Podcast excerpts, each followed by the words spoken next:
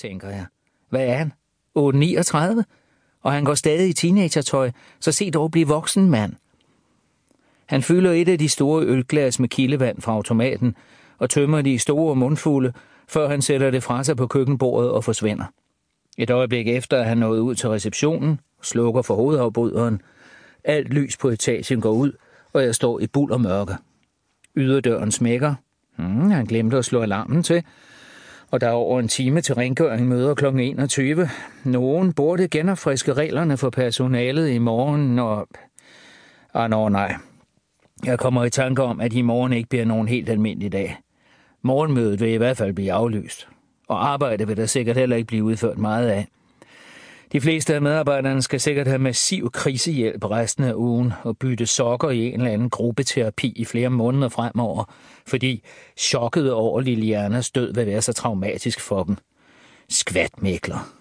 Som om nogen af dem nogensinde før har skænket rengøringspersonalet en tanke.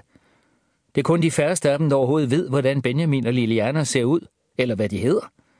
Det er jo kun en håndfuld af dem, der nogensinde har været nødt til at blive her til kl. 21, selvom hele flokken uafladeligt piver over mængden af overarbejde og...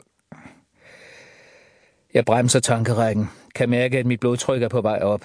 Det holder ikke. Hvis jeg skal være i stand til at gennemføre aftens opgave, så er jeg nødt til at være rolig. Det er i affekt, de fleste fejl begås.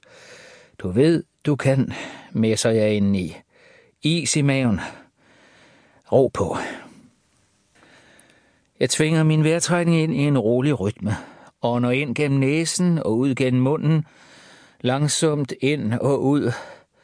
Langsomt, og nu har jeg det allerede bedre. Jeg lister skabsdøren op og går lidt frem og tilbage i det bul og mørke køkken. Strækker armene op over hovedet, bøjer mig fremover og rører gulvet, retter mig op og laver et par sidebøjninger, mens teltdustrakten knitrer – mærker, hvordan blodcirkulationen langsomt kommer i gang igen, hvordan stivheden i ledene mindskes. Jeg bruger min mobiltelefon som lommelygte og finder et indgangsglas i et underskab, fylder det til randen ved vandhanen og tømmer det grådigt, den ene gang efter den anden. Da jeg ikke er tørstig mere, putter jeg glasset i den plastikpose, som jeg har lagt klar i skabets bund. Her skal også handskerne og hårnettet, overtrækstrakten og skofutterne lægges ned, når det hele er overstået. Og så morvåbnet selvfølgelig. Jeg vil skaffe mig med hele herligheden på vej hjem i nat. Måske i en af de store containere ved stilaset i Østergade. Klokken 20.52 kan jeg høre, at nogen biber koden, og yderdøren går op. Jeg smutter tilbage i mit skab i samme sekund, som lyset kommer tilbage i hele bygningen. Så, nu gælder det. Benjamin kommer først ud i køkkenet. Jeg trækker mig et par centimeter bagud, så mine øjne ikke kan ses i sprækken udefra. Hans lange mage og skikkelse i klædt en sort t-shirt, slidte jeans og splinter nye hvide sneakers. Hans skulderlange mørke hår er snoet i fedtede dreadlocks, som falder frem over hans ansigt hver gang han flytter på hovedet. Hans hud er bleg og grumset, næsen dækket af store sorte hudorm. En piercing gennem øjenbrynet fuldender det uhumske billede. Jeg skutter mig. Godt, at man ikke skal se på ham i dagslys. Han åbner køleskabet og snupper med rutinerede bevægelser en halv liters cola. Det gør han hver aften. Jeg begynder at regne på, hvad det koster firmaet om måneden, om året. Det bliver sgu til mange penge. Jeg stiger på ham fra mit skjulested, mens han drikker halvdelen af colaen. Han ræber højlydt, læner sig op af køkkenbordet med ballerne støttet mod bordkanten, og hans ryg falder sammen i en ladet bue. Hvor er han dog et genført frastødende væsen. Er helt oplivet ved tanken om, at han højst sandsynligt vil være politiets hovedmistænkte fra starten.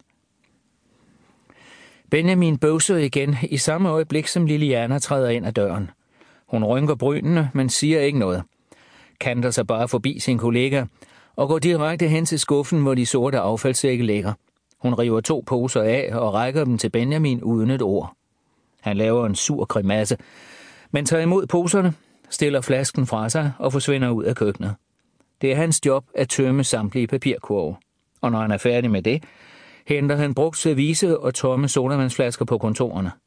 Det er også hans job at bære affald ud til skuret senere på aftenen.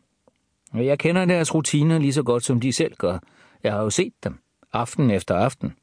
Nej, jeg har ikke stået i det latterlige skab og udspioneret dem. Det er min tid trods alt for kostbart.